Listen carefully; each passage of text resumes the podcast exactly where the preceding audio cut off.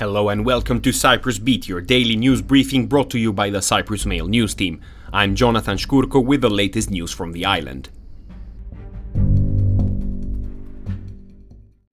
First up, resistance to reforms and changes promoted comes from the effort to protect specific interests, but the government will not succumb to such pressure, Justice Minister Anna Procopiou said on Sunday. The mission of all the Minister of Christodoulidis' government is to improve the quality of life of the average citizen and their sense of security, Procopiou said in a lengthy multi-topic interview to the Cyprus News Agency. That is my position as minister, that we must always be guided by the interest of the many and not the interest of the few. Our position is to resist the pressure, she noted, explaining that it is the right of everyone in a democratic state to express their opinion.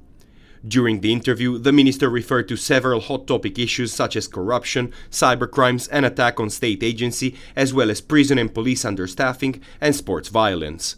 Cyprus, Procopiou said, has recorded an increase in serious offences and more focus should be given to prevention. Moving on, the parents of a six week infant found their baby dead when they woke up on Sunday morning in their Larnaca home. The last time they saw the baby alive was when the mother fed him and put him back to sleep around 2.30 am on Sunday, Larnaca police spokesman Haris Hajiasemi told the CNA. When the parents woke up later that day, they found the infant unconscious in his cot and rushed him to the accident and emergency department of the Larnaca General Hospital a few minutes after 10 am. The baby was pronounced dead. He did not carry any external injuries. The exact cause of death will be determined during the autopsy expected to be conducted on Monday. In other news, Paphos Bishop Tychikos on Sunday denied allegation that the church refused to bury non-Christians in local cemeteries. He said such information comes from circles whose sole purpose is to tarnish his image through lies and non-existent news. The bishop was responding to reports that emerged the previous day, which suggested that he and other priests in Paphos have prohibited the burial of the bodies of Muslims and other non Christian people in cemeteries. For the case, the bishop said he has instructed his lawyers to take appropriate legal action also against any media outlet that published or republished the quote malicious and false publication. Elsewhere, the sustainable use of pesticide regulation in the EU will be among the topic discussed at the Agriculture and Fisheries Ministers' Council, which is taking place in Luxembourg on June 26th and 27th. Agriculture Minister Petros Xenophontos traveled to Luxembourg to participate in the Council's works.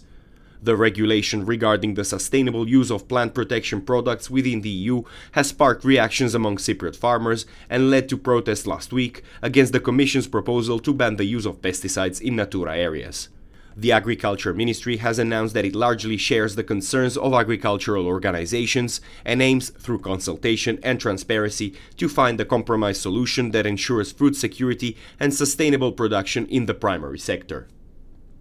And finally, all the efforts of President Nikos Christodoulidis are focused on the liberation and reunification of Cyprus, to break the impasse and to create the conditions that will allow the resumption of talks, Defense Minister Michalis Giorgallas said on Sunday.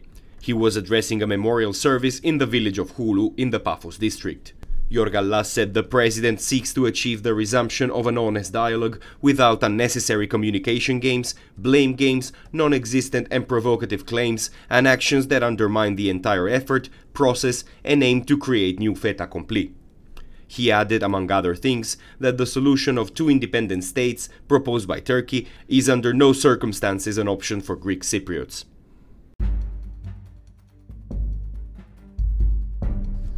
And that is all we have time for today. Thank you for listening. Cyprus Beat will return tomorrow. For more news, analysis, and content, please visit cyprus-mail.com.